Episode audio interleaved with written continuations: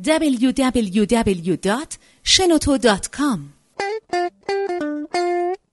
به نام خداوند عشق و امید امروز از یه واژه دیگه می‌خوام صحبت کنم به نام جهش قورباغه‌ای. جهش قورباغه‌ای یه واژه‌ای هست در مدیریت. می‌دونید که خیلی از جوانهای ما خیلی از مدیران ما وقتی بهشون یه پیشنهاد میدیم برای بهبود کارشون پیشنهاد می‌کنیم که مثلا فلان کتاب رو بخونید در فلان دوره آموزشی شرکت کنید یا فلان جلسه رو بگذارید. بعضیشون اولین سوالشون اینه خب چقدر میشه؟ هزینهش چقدره؟ این انسان ها بیشتر انسان هایی هستن که هزینه گرا هستن اما یادمون باشه هزینه گرایی منجر به رشد نمیشه منجر به توسعه یافتگی و بهرهوری نمیشه. آیا بس ما نباید مدیریت هزینه داشته باشیم؟ چرا؟ مدیریت هزینه واجب ترین کارهاست اما مدیریت هزینه به معنی خرج نکردن نیست. مدیریت هزینه به معنی درست خرج کردن هست. مدیریت هزینه میگه که یه جاهایی شما باید تفکر درآمدزایی داشته باشید تفکر درآمدزایی یعنی که من باید در این سمینار شرکت بکنم برای اینکه داناییم بیشتر بشه و برای اینکه بتونم با این دانایی بیام کسب کارم رو رونق بدم. تفکر درآمدزایی برای اینکه من باید این کتاب رو بخرم پول باید بدم. بخونمش تا بتونم اطلاعات بیشتری داشته باشم تا بتونم انسان موفق تری باشم. جهش قورباغه یعنی اینکه سازمان ها بعضی از مدیران متاسفانه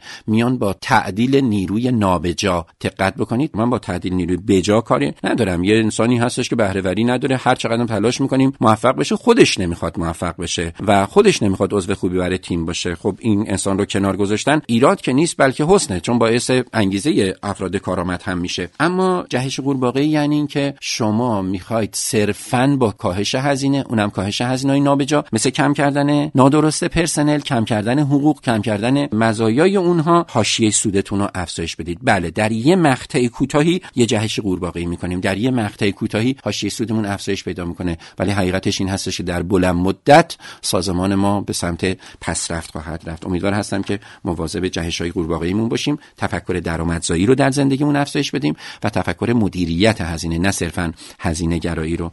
و نهایتا دعای همیشگی من که امیدوارم هممون عالم عامل عاشق باشیم.